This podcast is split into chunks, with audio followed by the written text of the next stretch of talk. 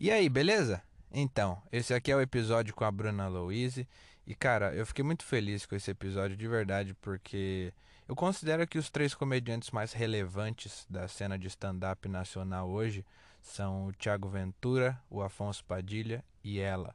Então é uma figura de extrema importância e além disso a gente fez vários shows juntos ano passado esse ano e em vários momentos estava eu, ela, o Gui Preto e ou indo para algum show, ou se não quando a gente parava para escrever alguma coisa junto, e a gente tinha conversas muito interessantes. E eu pensava, caramba, mano, isso é um conteúdo legal de mostrar pra galera, porque enfim, talvez seja um lado da Bruna Louise que se você acompanhá-la só pelo stand-up, talvez você ainda não conheça. E ela é uma pessoa que tem muita experiência, muito estudo, ela é muito inteligente, então é muito bom escutar ela sempre. Uh, eu aprendo bastante. Uh, só para lembrar vocês, caso vocês ainda não saibam, todas as referências que a gente citar eu deixei escrito aí na descrição. Então, todos os nomes de comediante gringo, ou nacional, nome de série, documentário, tá tudo aí é, escrito na descrição na ordem que a gente falou no episódio, beleza? Bom, como a gente fez essa conversa por ligação, tem algumas falhinhas técnicas no áudio, mas enfim, eu editei para tentar deixar o melhor possível e aconselho que você escute com fone de ouvido, fica muito melhor. Ah, eu acho que eu não preciso pedir para você seguir a Bruna nas redes sociais, seria uma prepotência da minha parte, mas caso você ainda não siga ela, o Instagram dela é arroba e Bruna Louise no YouTube. Tem vários vídeos de stand-up, tem o especial dela lá, o primeiro especial de comédia, Desbocada. Tem um especial dela no Netflix de 15 minutos, chamado Lugar de Mulher. Enfim, ela tá por toda parte. Sem mais delongas, vamos pra vinheta! E aí, beleza? Eu sou o Abner Henrique e esse é o Referências, um podcast de comédia em que a gente conversa sobre as nossas referências tanto dentro quanto fora da comédia. Espero que você goste. E o meu convidado de hoje é. Bruna Louise. E aí, como é que você tá? E aí, tudo bem? Tudo tranquilo. Eu tô tá ótimo. Conseguindo, tá conseguindo não enlouquecer? Mais ou menos. Eu acho que eu já entrei na quarentena levemente surtada, numa escala Richter de surto. Eu já tava num terremoto meio pesadinho. E. e daí agora, a, essa coisa da gente se autoconhecer. Olha, eu nunca achei que ia me decepcionar tanto com uma pessoa como me decepcionei comigo mesma. Essa coisa do autoconhecimento é só uma frustração. Beijo, crianças. Piores conselhos para serem ouvidos numa quarentena, com Bruno Luiz. É o coach da depressão. É o coach da depressão. É, bom, a, a ideia desse podcast é conversar sobre nossas referências e é uma coisa que a gente já faz bastante, né? Sempre que a gente conversa, é. a gente já fala bastante. E eu sou Mas péssima para falar sobre referência. Quero começar já esse podcast dizendo que sou uma pessoa ruim para referência, porque eu tenho um problema seríssimo com nomes de comediantes. Então eu sempre sou aquela. Aquele cara, o, o gordinho que só tem cabelo aqui do lado, sabe? Eu sou essa pessoa. Não, mas se eu puder ajudar, eu ajudo. É, deixa eu te perguntar: você tem uma referência maior na comédia? Ou mais de uma? Cara, sabia que eu acho essa pergunta muito difícil. É incrível como eu acho difícil. Eu vou te falar por quê. Por muito tempo, é... eu já tô com agora 10 anos que eu faço stand-up. Por muito tempo, Sim. eu não, eu, eu tinha medo, eu já falei isso para você, eu tinha medo de assistir outros comediantes, porque eu tinha medo de, de me acontecer aquele, aquele efeito que já aconteceu com, com todo mundo, eu acho, que é quando surge uma piada na tua cabeça, você fala, nossa, que piada boa! E depois que você vai descobrir que, na verdade, essa piada você já viu alguém fazendo. Eu tinha muito medo disso. Sim. Então, por um período grande da minha vida de, de stand-up, eu não assistia. Olha que absurdo. Eu não assistia. Então, principalmente quando eu comecei. Até porque quando eu comecei em 2010, a gente não tinha muito o que assistir, na verdade. Os vídeos do YouTube estavam começando a aparecer. A gente tinha um ou outro vídeo do Rafinha, Danilo, começando tal, Sim. não tinha Netflix, e eu não tinha ideia do que era comédia, tipo, dos Estados Unidos, apesar de o meu primeiro contato com stand-up ter sido a série do Seinfeld. Que ah, eu boa. assistia sem saber o que era stand-up, na verdade. Eu assistia porque tinha a Sony na minha casa, e eu acho que era o único TV, o único Sim. canal de, de, de TV fechada era Sony Warner, só que tinha, e eu assistia muito a Sony. E eu gostava muito de Seinfeld. Então, Sim. apesar de ter pouca referência lá no começo, estou falando bem do, do começo assim, mesmo. Eu acho que Seinfeld foi Sim. muito importante para mim. Eu lembro que Sim. quando a primeira vez que eu vi o stand-up no Brasil, me bateu até uma nostalgia e de falar, caralho, o que esses caras estão fazendo era o que aquele cara daquela série que eu gostava fazia, o Seinfeld. Abre, Sim, você sim. ter uma noção, eu nem sabia que o nome. Olha isso. Eu nem sabia que o Seinfeld era realmente o Seinfeld. Entendeu? Pra mim, é, eu por muito tempo assistindo a série, eu achava que ele era um personagem. Ele era um, um ator É. fazendo um comediante. Então, uma das minhas É. primeiras referências de comédia, eu acredito que seja o Seinfeld. De uma maneira indireta. De uma maneira super direta, é, eu sempre fiquei encantada com o trabalho e a ousadia da Dirce Gonçalves. Isso sempre me pegou muito. Ah, é, isso sempre, isso sempre me pegou muito. E mais, claro, pela comédia, por ela conseguir comédia, por ela ter sido extremamente inovadora em vários sentidos, mas muito pela ousadia e pelo tamanho do preconceito que ela enfrentou e até driblou. Então, para mim, ela foi uma puta de uma referência. É uma grande referência até hoje. É, você já, você ousa bastante na sua linguagem, na sua, na sua maneira de tratar os assuntos, e ela fazia isso numa época em que era meio impensável Era fazer aquilo, né? impensável, exatamente. Tipo, às vezes a pessoa- alguém me fala, ai, Bruno, eu te acho mó corajosa de você falar isso. Eu, claro que eu fico feliz, pra mim é um elogio, mas se eu se eu não tenho coragem nenhuma, nenhuma. Ninguém acha que eu sou garota de programa, que eu sou prostituta porque eu tô em cima de um palco, entendeu? Ninguém não. Alguém Aham. deve achar, mas na época dela, ela era, era uma certeza da sociedade que uma mulher em cima do palco estava trabalhando com sexo, estava se prostituindo. Então a coragem dela é muito absurda. Ela ter lutado para continuar fazendo aquilo foi realmente muito corajoso e ousado e eu acho lindo, simplesmente lindo. Sim. E tem essa parada que você falou que quando você começou a fazer stand-up, você não consumia tanto stand-up. Eu Mas tinha isso é interessante medo. porque apesar É, então, porque apesar disso, você precisa, eu não sei, eu acho que você precisa de algum lugar meio que para pegar o jeito de entrega, É. para aprender timing. Você pegava isso de onde? Então, olha que doido. A primeira vez que eu fui ver um show de comédia ao vivo é, foi o Santa Comédia. Foi um show bem importante lá em Curitiba. Que quem fazia na época, que era a mesma época que o, o Diogo Portugal, que puta, um, um dos, dos pais da comédia, a gente sempre fala isso. O Diogo, por Sim, sim. muitos anos, ele lotou um show de stand-up quando o stand-up não era famoso. E obrigado, Diogo, por isso. que era uma terça-feira lá em Curitiba.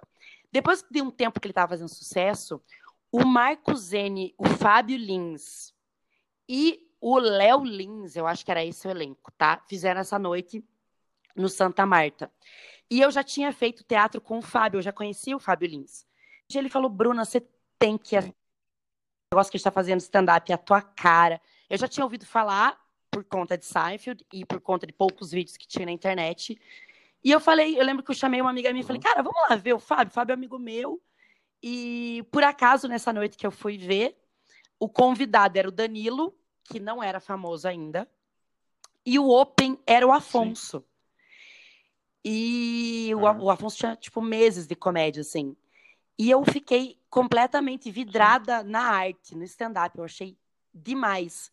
E eu lembro que o Afonso foi a primeira, foi a primeira vez que eu vi um callback sendo feito. Eu não sabia o que era callback. Mas eu, eu sempre brinco com ele disso, que ele tinha uma piada falando de uva passa.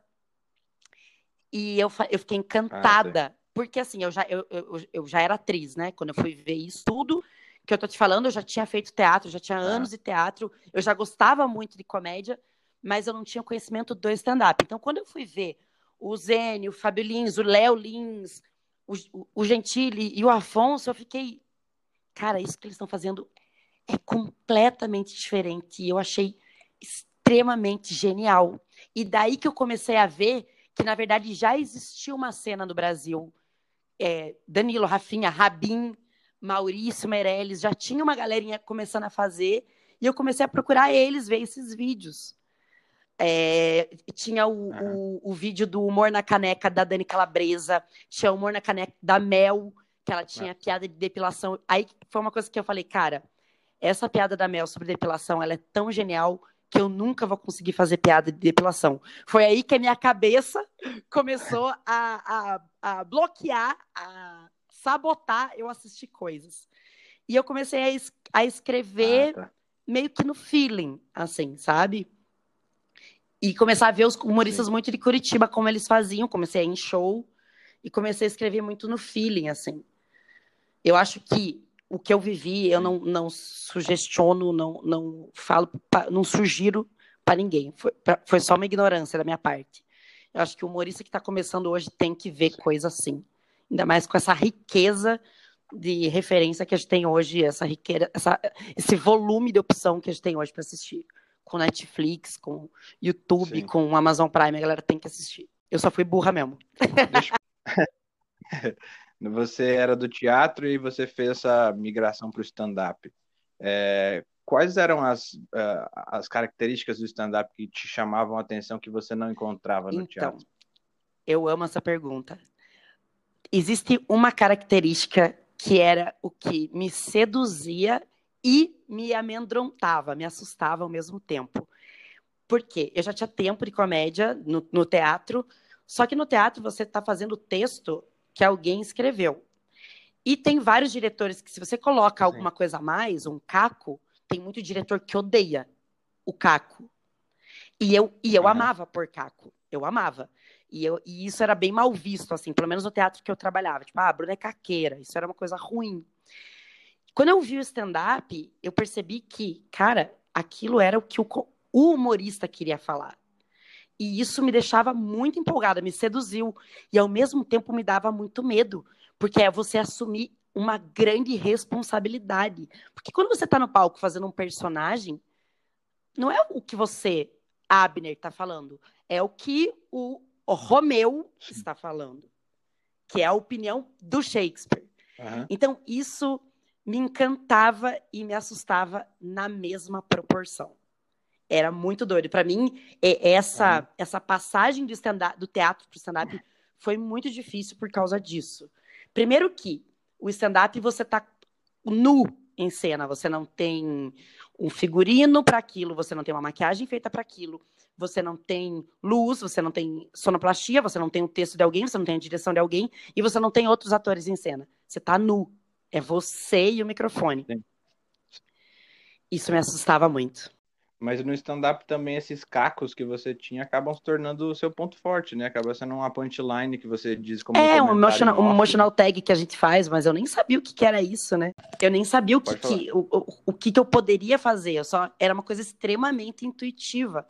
Até porque quando eu fazia teatro, eu estudei assim a história da comédia, estudei um pouco de comédia dell'arte, mas em momento algum, mesmo sendo atriz de comédia, eu estudei o que, que era, é, tipo, jeitos de fazer rir, por que, que a pessoa está rindo, por, é, ah, uma piada de identificação, essa piada é uma piada de quebra de expectativa, eu, eu, não, eu não tinha esse estudo de gatilho, eu não sabia como fazer, era extremamente intuitivo. Então, o começo do meu stand-up, agora, literalmente, falando para você, acabei de concluir, o começo do meu stand-up acho que foi muito intuitivo por conta do teatro mesmo. A gente tinha esse estudo da história Sim. do teatro, eu fiz faculdade de teatro, então realmente eu estudei, mas não tinha esse estudo aprofundado de comédia, sabe? Até porque na faculdade que eu fazia, a galera tinha preconceito com comédia. De verdade. Tipo, a galera achava que comédia era menor, não era, sabe? Não era comédia em geral, comédia não era geral. enriquecedor, como o drama pode ser. Que doido, né? É, existe até hoje, né? Existe. Um, um, preconceito de quem faz teatro. Existe. Eu vou te falar que eu era taxada meio de burra por gostar tanto de comédia. Por algumas pessoas, não por todo mundo, tá? Não por todo mundo. É, é tem gente que entende o é. quanto a comédia é difícil, mas na galera do teatro, pelo menos primeiro ano de faculdade, todo mundo muito novo, muito, né, muito cru também. Teve gente que me, me taxava de burra, mesmo. Sim. E acertaram! Parabéns pra não, não sabe por que não faz sentido? Porque eu vejo de vez em quando alguém fala assim, ah, não, isso aí é piada. Ah, isso aí o cara vai lá e conta um monte de piada pronta. Eu já ouvi isso daí do stand-up. Você não piada fácil. Ah, piada de gordo é fácil, piada de putaria. Ah, você sobe no palco e fala um monte de putaria, é fácil. Mano, é, é difícil é, pra caralho. É difícil. Cara, stand-up é simplesmente difícil. Não, não, não tem outra palavra. É apaixonante. A gente ama, é a nossa vida. A gente é completamente obcecado, a gente é completamente apaixonado. Tô falando a gente porque eu te conheço, eu sei nas nossas conversas e o quanto a gente vive pra essa porra. Mas é difícil pra cacete, cara. É só muito difícil. Mas é incrível, Abner, como as pessoas, é. como o público, grande parte do público não tem noção do quanto é difícil e o quanto a gente leva a sério. Sim, sim. É, a gente estava assistindo, há um tempo a gente conversou sobre aquele documentário Sim. This is Stand Up, né? Que alguém legendou. Aquele que eu chorei? Beijos. É, é, tem muitas partes, tem muitas partes boas nesse stand-up, nesse, nesse documentário, né? Porque os comediantes estão a todo tempo definindo o que, que a gente sente de comédia. Eu queria te perguntar qual parte daquele documentário ficou Nossa. na sua cabeça, qual parte que você chamou a atenção? Primeiro, é, a primeira coisa que, que me pegou no emocional é a falta, a saudade por conta da quarentena de fazer o que a gente ama. Me pegou muito. A segunda coisa que me pegou muito foi o quanto a doideira que é ver os meus ídolos, a galera que eu gosto muito de stand-up, falando que sente as mesmas coisas que eu sinto, tendo as mesmas dificuldades. É incrível como a gente que faz stand-up, a gente é uma. É, é, a mesma tribo mesmo. É incrível o nosso. Como a gente. Tipo, Sim. teve uma hora que eu falei, cara, se eu sentasse para conversar com qualquer um desses comediantes maravilhosos, ia ter um papo fluido, porque a gente passa pelas mesmas dificuldades. Caralho, tipo, olha isso que o Chris Sim. Rock tá falando. Olha o Chris Rock passou pelo que eu passei. Não, não, não, não é possível, entendeu? Então você. É, é muito doido. Você não, vê uma pessoa que você admira muito, ter passado por uma coisa que você já passou, por uma coisa que você tá passando, é muito doido. E uma outra coisa que me emocionou Puta, deixa eu ver se eu lembro exatamente como ele falou. Foi o Seinfeld, que é uma grande referência para mim, como eu já te expliquei, falando tipo dos passos da comédia. Então, o primeiro passo é você divertir pessoas que você conhece. O segundo passo é divertir pessoas que você Sim. não conhece, divertir estranhos. O terceiro passo é você fazer estranhos uhum. pagarem pela sua comédia. E o quarto e último passo é quando as pessoas começam a falar o que você fala. E eu fiquei. Ah! Fiquei maluca, porque não é uma coisa que, uh, tá me acontecendo, mas acontece aos poucos. Eu vejo as pessoas repetindo as minhas piadas, eu vejo as pessoas, as pessoas citando as minhas piadas, e é só uma emoção, assim, sabe? Muito absurda. Muita gente te manda bom dia Muita putada. gente. E, mas isso, isso até nem conto tanto, porque o putado é bordão. É até mais fácil, mas porra, um callback que, que eu fiz do, do meu vídeo do Réveillon, que é quem é que empresta um biquíni. Cara, depois que eu lancei esse vídeo, você Sim. viu, Abner? Pô, você estava comigo. É, às vezes era impossível, porque no meio do vídeo do, do meu show, alguém gritava: quem é que presta?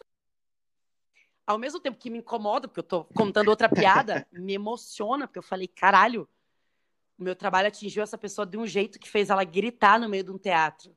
E isso é incrível. Eu, eu fiquei. Sim. Essa hora me pegou muito no documentário, Sim. assim. Me emocionou mesmo. Que da hora, que da hora. Falando dessas referências gringas, a gente conversou uma vez sobre uma comediante que eu sei que você gosta. É, eu, eu não consigo gostar tanto, mas eu entendo as qualidades dela, que é a, eu até pesquisei para saber falar o nome dela. A Eliza. Eliza não, o sobrenome eu não sei fazer, eu nem falo. Para mim é Eliza e acabou. O sobrenome difícil não tem uma vogal, não sou obrigada a aprender. Beijos, Eliza. Então, você sabe que nesse tempo de quarentena, nesse tempo que de quarentena que... serviu para. Eu falei que eu tô, tô, tô me conhecendo, serviu para eu refletir muita coisa. Várias vezes Sim. me perguntaram de referência e eu já falei a Eliza várias vezes.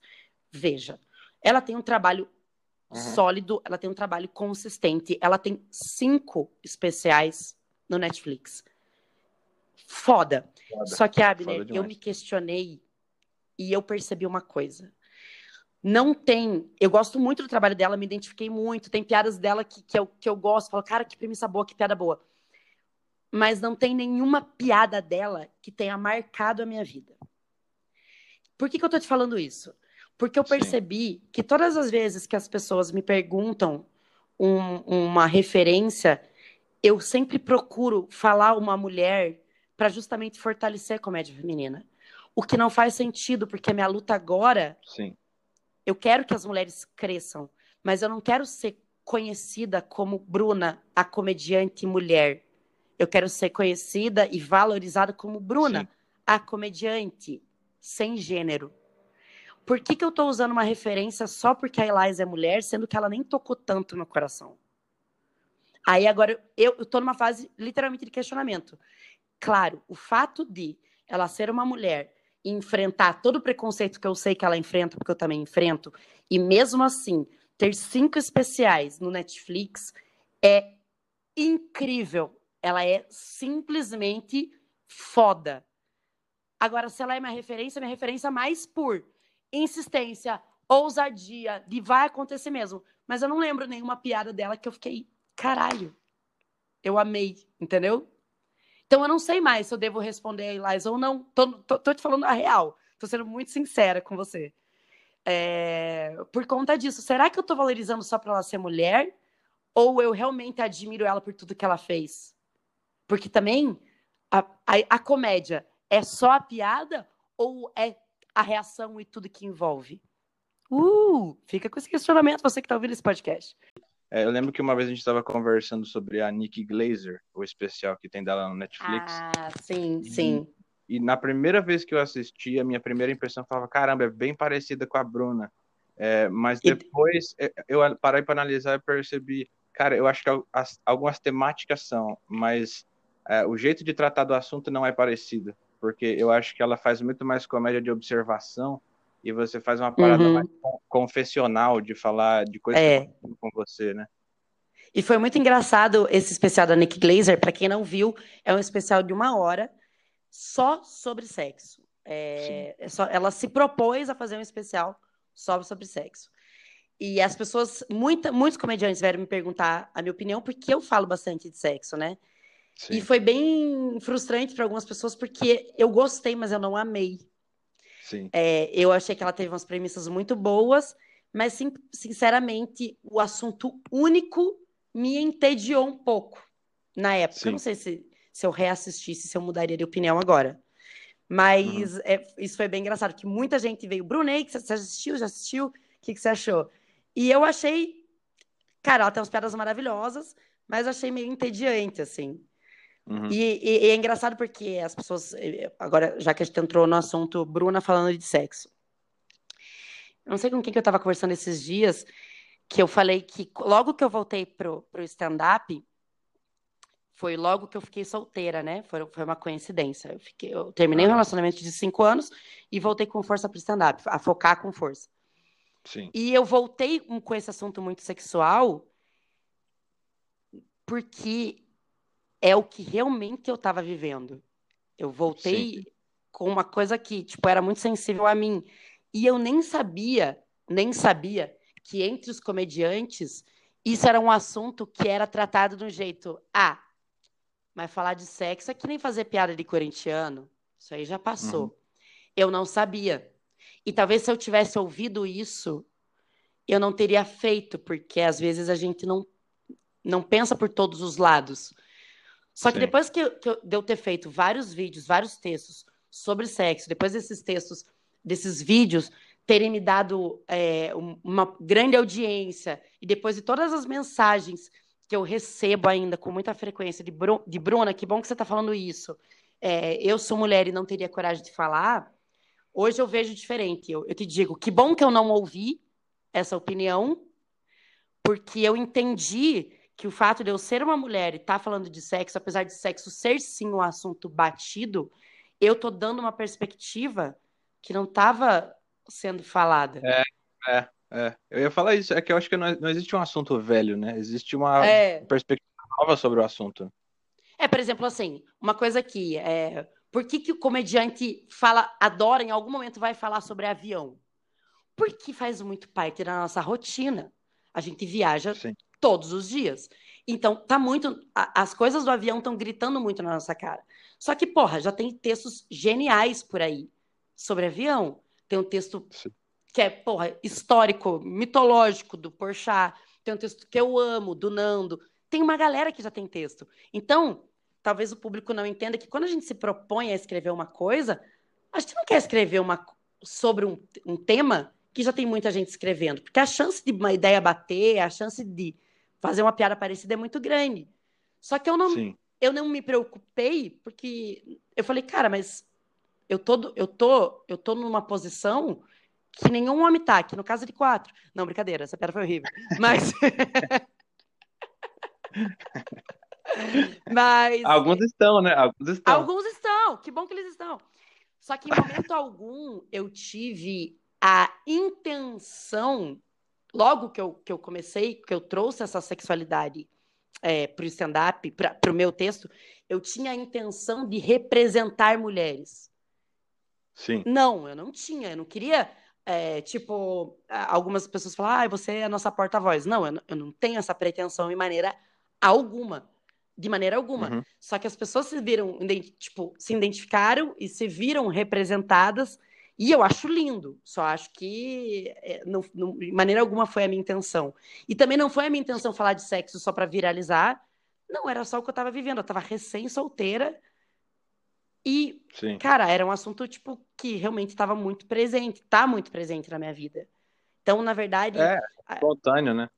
é espontâneo. Tem muito cara que às vezes entra nos comentários dos meus vídeos e fala: Ai, Bruna, eu gosto muito das suas piadas. Só que eu acho os seus assuntos muito femininos. Gente, eu quero, eu também quero fazer piadas sobre coisas que sejam independentes do gênero. Eu também quero fazer. Em momen- algum momento, talvez eu faça um texto falando sobre intolerância à lactose, pessoas que têm intolerância à lactose. Isso é independente de gênero. Só que agora tem questões que estão mais presentes na minha vida e que são ligadas a gênero e que me incomodam mais. Então eu acabo tratando Sim. esse tipo de assunto. É por isso que eu, eu também não quero que, que a minha comédia seja é, pautada pelo meu gênero. Mas é que o fato de eu ser mulher, caralho, é, influencia É, muito na minha vida, nas coisas que me acontecem e nas decisões que eu tenho que tomar, nas vezes pequenas decisões. Eu não posso ir na padaria meia-noite. A padaria é duas quadras da minha casa. Sim. Eu não posso. Entendeu? É, Sim, a- sim. eu tô falando É, isso só porque às vezes alguns homens não entendem. sim, sim. Mas é que eu acho que é, é, essa questão de. Até se você fizer piada sobre intolerância à lactose, é sobre a sua vida É, vendo a, a intolerância à lactose. Então vai ter questões femininas, porque não porque tem eu como sou mulher. escapar. É, É- eu- eu- Então, é que eu Só que as entendo. pessoas têm que, as pessoas têm que parar de, de sentir, eu acho que, tipo, você tem que se identificar com tudo. Às vezes não, às vezes você está descobrindo uma nova perspectiva sobre uma Exato. coisa que eu nunca vivi o que você falou, mas, porra, existe isso. É interessante saber que existe isso. Mas a grande parte do, é, a maior parte do meu público do YouTube é homem.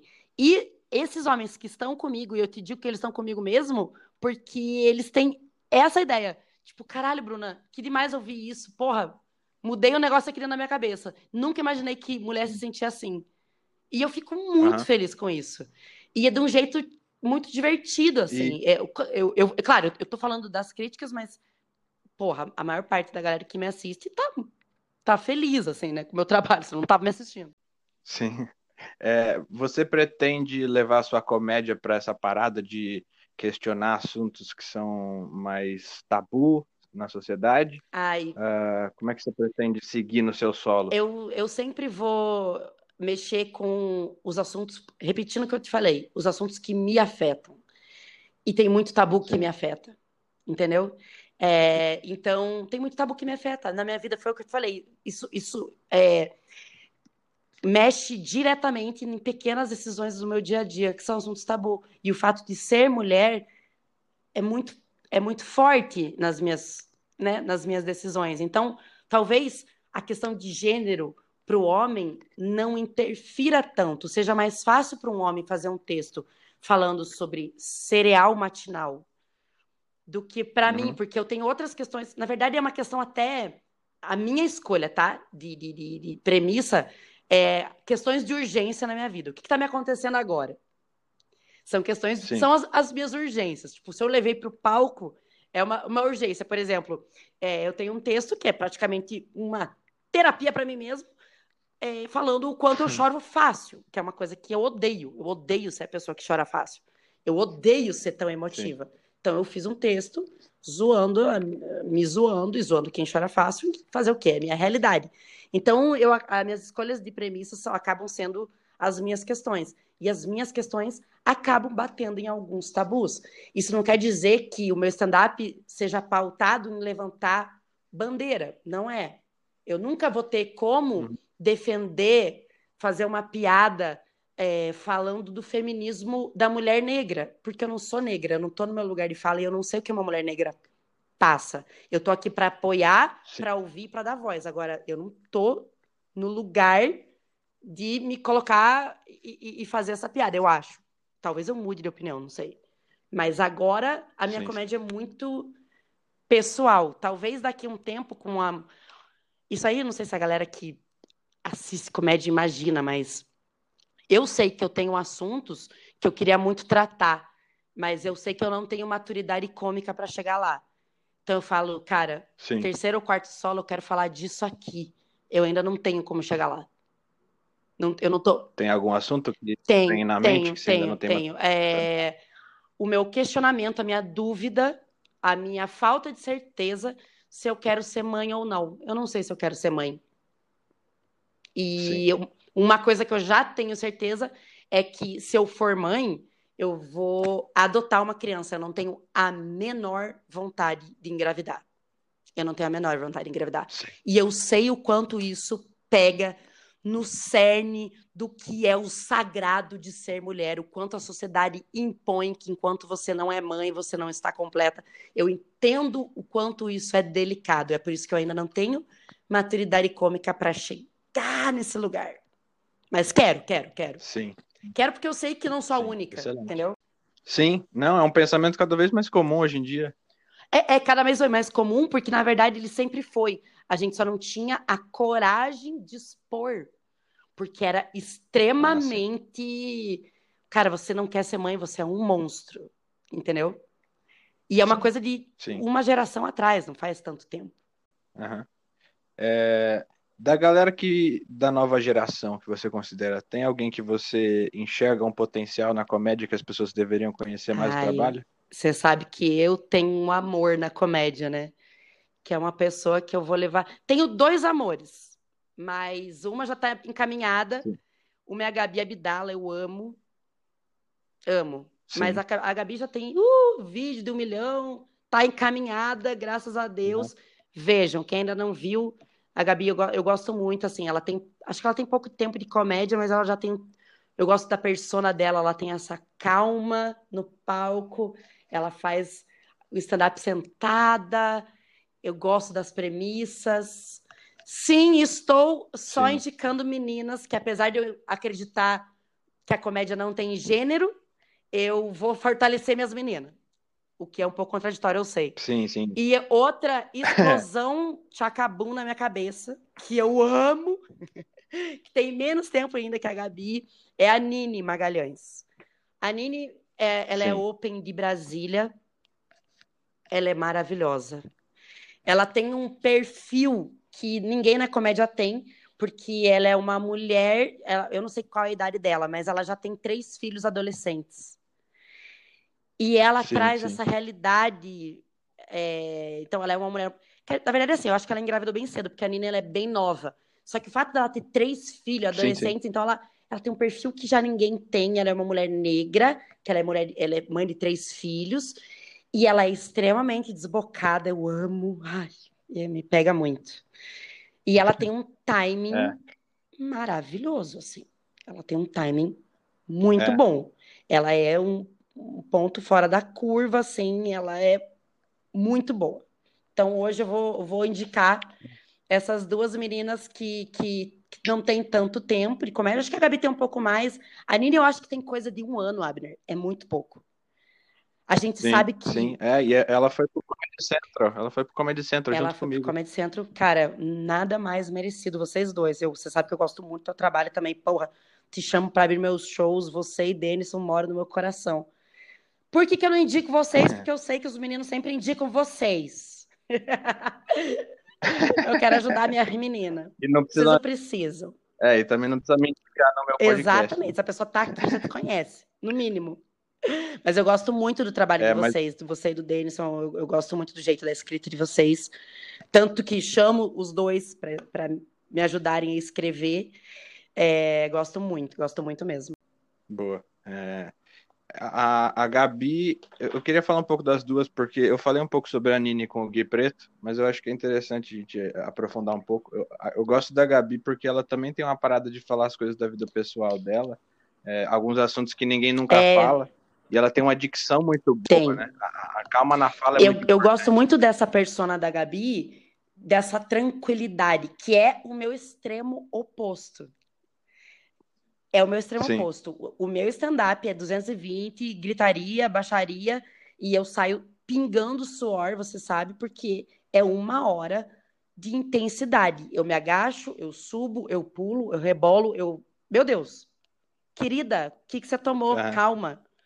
Então, eu, eu, eu admiro isso muito na Gabi e no Gui Preto. O Gui também está fazendo agora, já tem um tempo, que ele teve essa opção, ele tomou essa opção de fazer o show dele solo, sentado.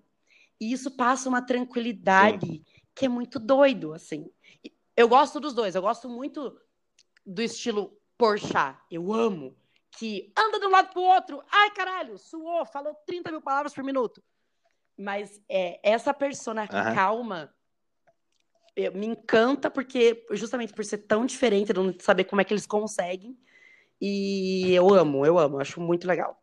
Sim. E tem alguma piada da Nini que você lembra que, que te chamou a atenção Ai, pela qualidade olha, tem da uma, premissa? tem uma besteira, eu juro pra você, é uma besteira que ela fala no final de todo show que eu amo. Que ela fala assim, eu juro, não é nenhuma premissa, é só quando a pessoa é, é, é, tem talento, parece que nasceu para aquilo, qualquer coisa que ela toca vira ouro. A Nini me, me parece muito isso, sabe?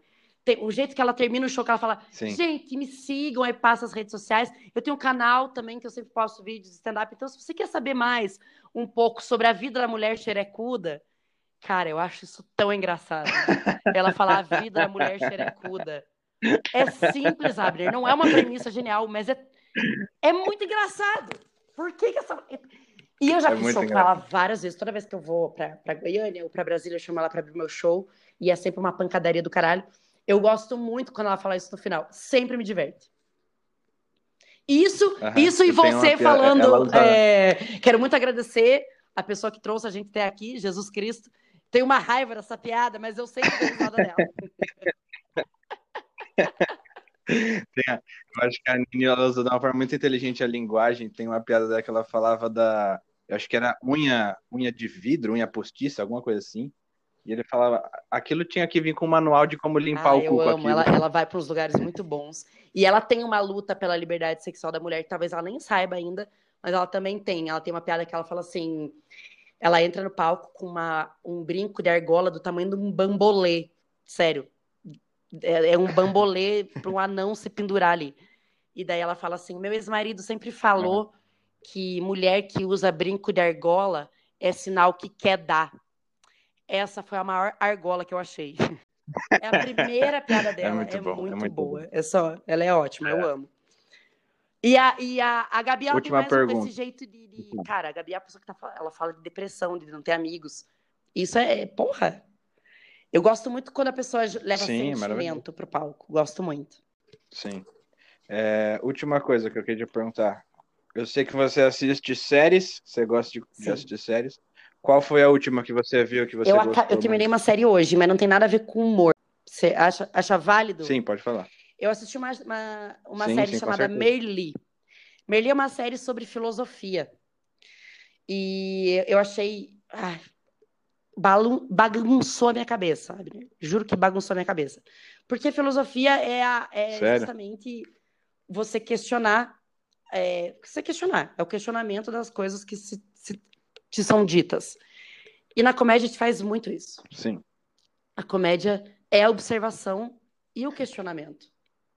A comédia é muito isso. Então, Sim. assistir essa série, eu acho que a gente chega uma fase da vida, a gente, enquanto humorista, que tudo a gente tenta levar para o humor.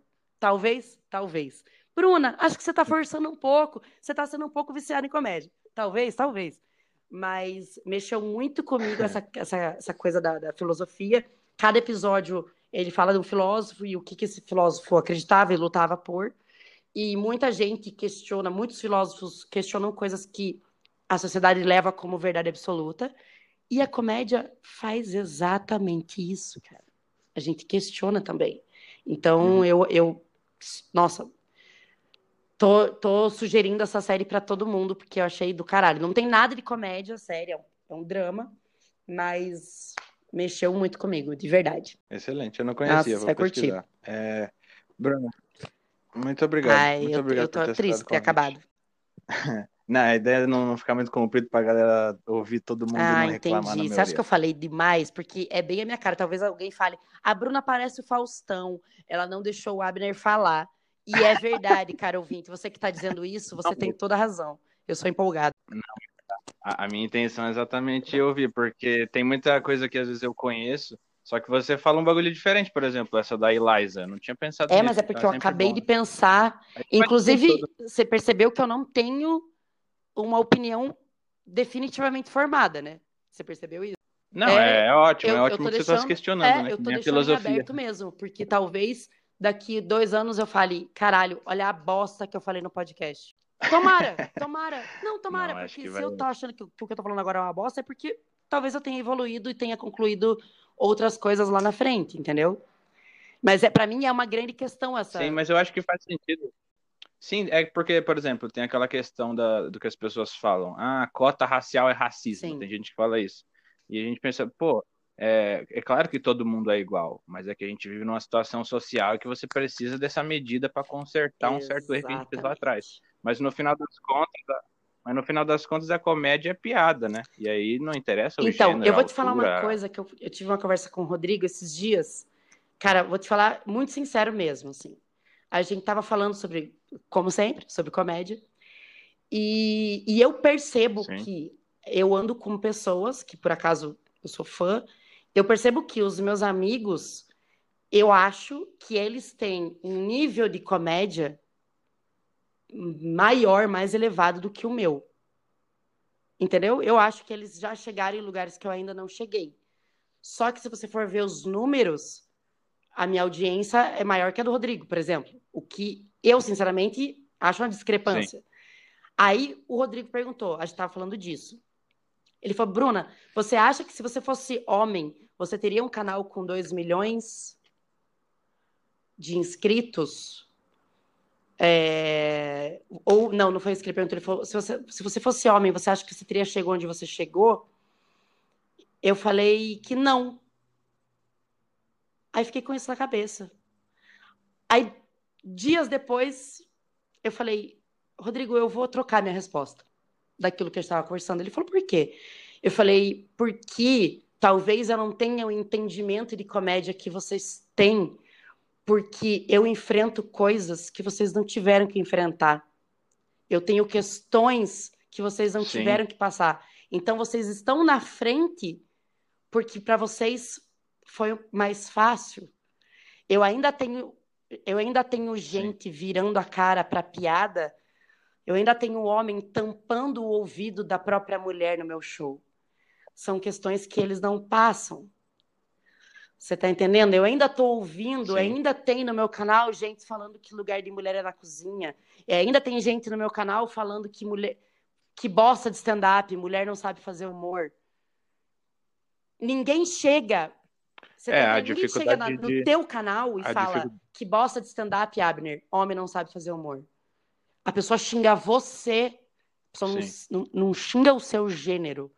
A minha vontade, se eu tivesse tempo, era de todo comentário que falam isso, que bosta de stand-up, mulher não sabe fazer humor, a minha resposta para esse comentário é: você não gostou do meu stand-up. Você acha que eu sou sem graça. Eu não sou todas as mulheres do mundo. E é por isso, talvez, que eu faça tanta questão Sim. de chegar aqui e falar de Gabi, falar de Nini, que você falou das novas, mas tem as comediantes que já têm, porra, mais tempo de carreira, a Ariana, eu acho incrível, a Mel, sou muito fã. Então, cara, você não gosta de mim, mas você já ouviu falar em Mel Maher, querido? Não fale que nenhuma mulher não sabe só porque eu não Sim. sei. Então, eu carrego, talvez eu carregue umas coisas que eles não carregam. Então, claro, eu sempre gosto de ser extremamente exigente comigo, com o meu trabalho, que eu acredito que só assim eu vou conseguir melhorar. Mas também não vou ficar me achibatando. não sei se essa palavra existe. Não, é, não é. quero desmerecer, porque eu não posso esquecer que foi difícil, cara. Foi difícil. Eu passei por coisas Sim. que talvez vocês não passem. De produtor não achar que eu ia encher teatro só não, com mulher, certeza. entendeu? Sim, e, e eu acho que a dificuldade de todo pioneiro é que você não tem alguém que fez isso antes de você para saber como é que. Quais os erros que a pessoa cometeu, né? Eu tenho certeza que também a, a Dercy é, deve ter carregado é, muito Com certeza. Eu não me sinto a pioneira, mas se você fala isso, eu acho lindo. Sempre me choca quando alguém fala isso. Eu não, não, não aceito. Não, não, é, é pior. É em questão de, tipo, massificar um tipo de comédia de um ponto de vista feminino muito importante. Tem que ter, porque a comédia é, é para todo mundo, né? Se tiver e um eu fico assim, vista, em choque, em choque, Abner, em choque. Por exemplo, o Thiago é o maior canal de comédia stand-up hoje do Brasil. Eu fico em choque quando alguém vem, aí eu divulgo alguma coisa Sim. dele, alguém vem numa DM e fala: Eu não conheci o Thiago, conheci por, por sua causa, obrigada. Eu fico, ué, você gosta de stand-up, você não conhecia o Thiago? Tipo, o que, que você tá fazendo? Aí tem muita gente que me manda essa mensagem. Eu não gosto muito de stand-up, mas comecei a ver por tua causa. Eu falo, caralho, que doideira. Que doideira, entendeu? Para mim é uma doideira. Eu é. não consigo acreditar sim, sim. nessas coisas. Eu fico, gente, peraí, tem gente muito melhor que eu. Já ouviu falar em Nil Agra? Meu Deus, Júnior Chicó, os malucos que. É de, Rodrigo Marques. Meu Deus, as pessoas que dizem ai, você tá chorando de rir. Afonso, Thiago, enfim, todo mundo. Estamos numa leva, uma leva muito, muito rica de é. variedade, de. Cara, de tudo. De, de persona, de estilo. Temos estilos extremamente diferentes e todo mundo tem público. Eu acho isso maravilhoso. Ah, Bruno, querido, obrigado. Desculpa. Depois você me liga pra gente continuar a conversar, que você tá ouvindo que eu tô carente, né? Eu não quero que acabe. tá bom. Tchau, querido. Obrigada pelo tchau. convite, viu? Boa sorte nesse novo projeto. É, obrigado. Beijo. Obrigado.